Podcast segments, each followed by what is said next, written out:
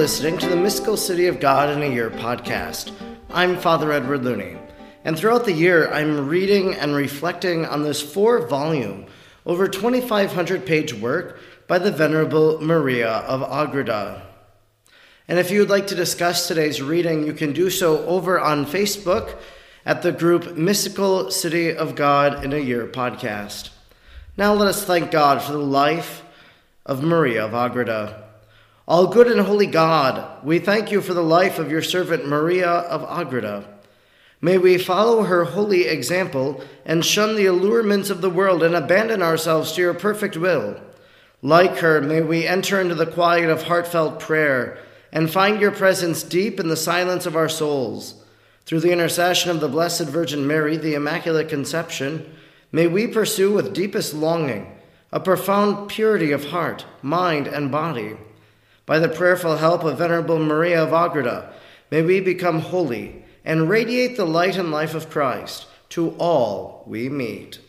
Today is day number 113. We are reading from chapter 16 of volume 2, and we will read paragraphs 200 to 207. Chapter 16 The journey of the Most Holy Mary on her visit to St. Elizabeth and her entrance into the house of Zechariah. 200. And Mary, rising up in those days, says the sacred text, went into the hill country with haste into a city of Judea. Luke 1:39.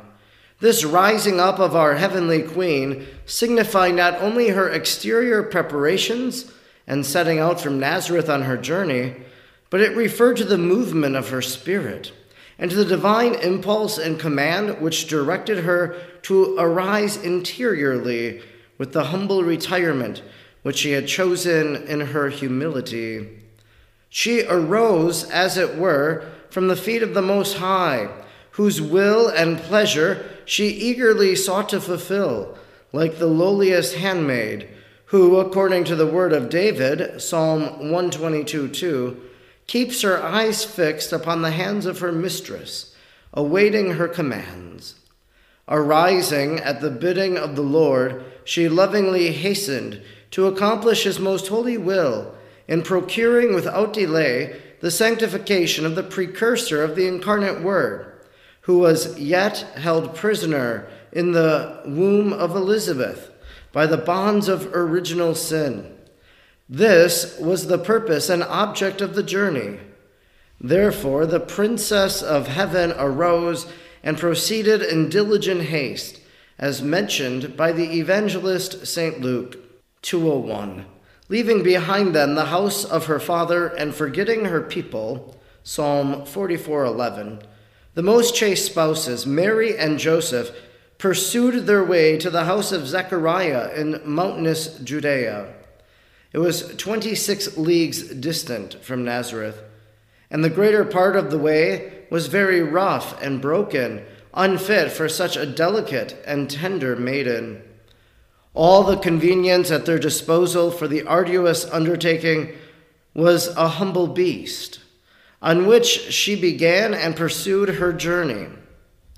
Although it was intended solely for her comfort and service, Yet Mary, the most humble and unpretentious of all creatures, many times dismounted and asked her spouse St. Joseph to share with her this commodity and to lighten the difficulties of the way by making use of the beast. Her discreet spouse never accepted this offer, and in order to yield somewhat to the solicitations of the heavenly lady, he permitted her now and then to walk with him part of the way, whenever it seemed to him that her delicate strength could sustain the exertion without too great fatigue. But soon he would again ask her, with great modesty and reverence, to accept of this slight alleviation, and the celestial queen would then obey and again proceed on her way, seated in the saddle. 202. Thus alleviating their fatigue by humble and courteous contentions, the Most Holy Mary and Saint Joseph continued on their journey, making good use of each single moment. They proceeded alone without accompaniment of any human creatures, but all the thousand angels which were set to guard the couch of Solomon, the most holy Mary, attended upon them. Canticle 3 7. Although the angels accompanied them in corporeal form, serving their great queen and her most holy Son in her womb, they were visible only to Mary. In the company of the angels and of Saint Joseph, the Mother of Grace journeyed along, filling the fields and the mountains with the sweetest fragrance of her presence and with the divine praises in which she unceasingly occupied herself.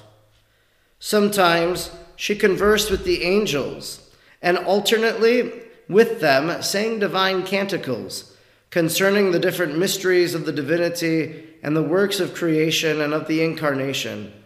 Thus, ever anew, the pure heart of the Immaculate Lady was inflamed by the ardors of divine love.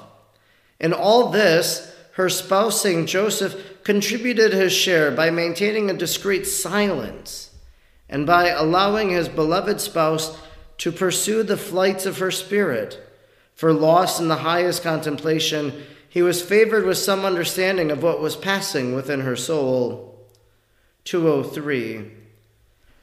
At other times, the two would converse with each other and speak about the salvation of souls and the mercies of the Lord of the coming of the Redeemer, of the prophecies given to the ancient fathers concerning him, and of other mysteries and sacraments of the Most High. Something happened on the way which caused great wonder in her holy spouse Joseph. He loved his spouse most tenderly with a chaste and holy love such as had been ordained in him by the special grace and dispensation of the divine love itself. Canticle 2 4. In addition to this privilege, which was certainly not a small one, the saint was naturally of a most humble and courteous disposition, and his manners were most pleasing and charming. All this produced in him a most discreet and loving solicitude, which was yet increased by great holiness which he had seen from the beginning in his spouse, and which was ordained by heaven as the immediate object of all his privileges. Therefore, the saint anxiously attended upon Most Holy Mary and asked her many times whether she was tired or fatigued, and in what he could serve her on the journey. But as the Queen of Heaven already carried within the virginal chamber the divine fire of the incarnate Word, Holy Joseph, without fathoming the real cause, experienced in his soul new reactions proceeding from the words and conversations of his beloved spouse. He felt himself so inflamed by divine love and imbued with such exalted knowledge of the mysteries touched upon in their conversations that he was entirely renewed and spiritualized by this burning interior light. The farther they proceeded and the more they conversed about these heavenly things, so much the stronger these affections grew. And he became aware that it was the words of his spouse which thus filled his heart with love and inflamed his will with divine ardor. 204. So great were these new sensations that the prudent Joseph could not help but pay the greatest attention to them. Although he knew that all this came to him through the mediation of Most Holy Mary, and although it was a wonderful consolation to him that she was the cause, he meditated upon it without curiosity, and on account of his great modesty, he did not dare to ask her any questions. The Lord having ordained it thus, for it was not yet time that he should know the sacrament of the King which was already completed in her virginal womb. The heavenly princess beheld the interior of her spouse, knowing all that passed within his soul, and in her prudence she reflected how it would be naturally unavoidable that he should come to know of her pregnancy, for there would be no possibility of concealing it from her most beloved and chaste spouse. The great lady did not know at the time how God would arrange this matter. Yet, although she had not received any intimation or command to conceal this mystery, her heavenly prudence and discretion taught her that it would be proper to conceal it as a great sacrament, greater than all other mysteries. Therefore, she kept it secret, saying not a word about it to her husband, neither after the message of the angel, nor during this journey, nor later on during the anxieties occasioned to St. Joseph at becoming aware of her pregnancy. 205. O admirable discretion and prudence more than human! The great queen resigned herself entirely to the divine providence, hoping that God would arrange all things, yet she felt anxiety and pain at the thought of what her husband might think and of her inability to do anything in order to dissipate his anxiety. This anxiety was increased by the attentive care and service lavished by him upon her with so much love and affection. Since his faithful services certainly deserved a corresponding return on her part, as far as was prudently possible. Therefore, in loving solicitude and in pursuance of her desires to solve this coming difficulty, she prayed to the Lord, asking him to grant his divine assistance and guidance to St. Joseph when it should arrive. In this state of suspense in which she found herself, Her Highness performed great and heroic acts of faith, hope, and charity, of prudence, humility, patience, and fortitude, imbuing all her activity with the plenitude of holiness, and reaching in all things the summit of perfection. 206. This journey was the first pilgrimage begun by the divine word. Four days after he had entered the world, for his most ardent love would not suffer any long delay or procrastination in enkindling the fire which he came to scatter in the world. Luke 12:49. And in beginning his justification of mortals with his precursor. This haste he communicated also to his holy mother, in order that she might arise without delay and fly on her visit to Elizabeth. Luke 139. The most heavenly lady on this occasion served as the coach of the true Solomon, but much more richly adorned and more elegant as Solomon herself in furs in the Canticles. Canticle 3 9. Therefore this journey was glorious and occasioned great joy to the only begotten of the Father, for he traveled at his ease in the virginal chamber of his mother, enjoying the sweet tokens of her love. At the time, she alone was the archive of this treasure, the secretary of so great a sacrament, and she adored him, blessed him, and admired him, spoke and listened to him, and answered him. She reverenced him and thanked him for herself and for all the human race, much more than all men and angels together. 207. In the course of the journey, which lasted four days, the two holy pilgrims, Mary and Joseph, exercised not only the virtues which were interior and had God for their immediate object, but also many other outward acts of charity toward their neighbors. For Mary could not remain idle at the sight of want. They did not find the same hospitable treatment at all the inns of the road. For some of the innkeepers, being more rude, treated them with slight consideration in accordance with their natural disposition. Others received them with true love, inspired by divine grace. But the Mother of Mercy denied to no one such help as she could administer. And therefore, whenever she could decently do so, she hastened to visit and hunt up the poor, infirm, and afflicted, helping them and consoling them and curing their sickness. I will not stop to relate all that happened on the way, but will only mention the good fortune of a poor sick girl whom our great queen found in passing through a town on the first day of her journey. She was moved to tenderest compassion at the sight of her grievous illness, and making use of her power as mistress of the creatures, she commanded the fever to leave the maiden, and the humors to recompose and reduce themselves to their natural state and condition. At this command, and at the sweet presence of the purest mother, the sick maiden was suddenly freed and healed from her pains of body and benefited in soul, so that afterward she lived more and more perfectly and attained the state of sanctity. For the image of the authoress of her happiness remained stamped within her memory, and her heart was enkindled with a great love toward the heavenly lady, although she never again saw her, nor was the miracle ever made public. This concludes our reading today for day number 113.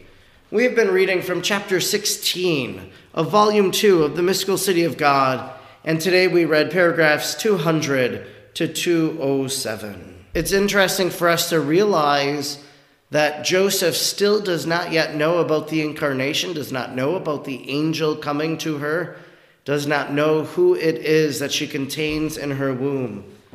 But also in today's reading, we also see the great dedication of St. Joseph to his spouse, caring for her, providing for her, wanting to please her. And we hear he permitted her now and then to walk with him part of the way whenever it seemed to him that her delicate strength could sustain the exertion without too great of fatigue.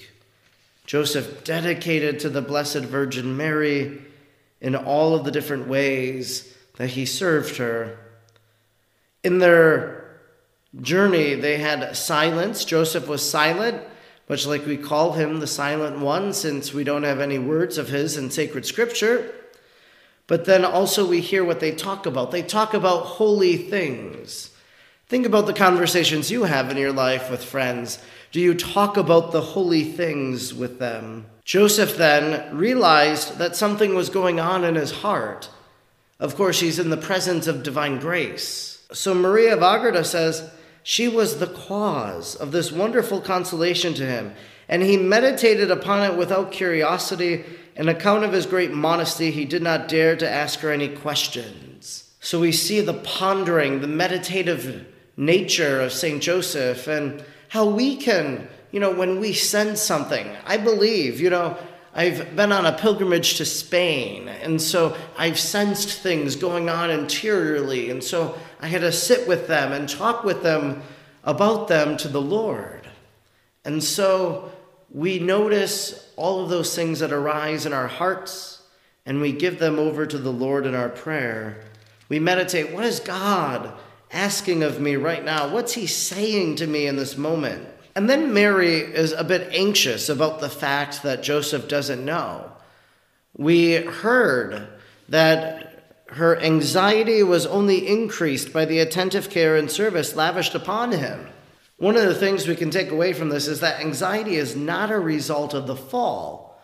Otherwise, Mary would be exempted from it. And so she experienced anxiety, and maybe you have worries in your own life.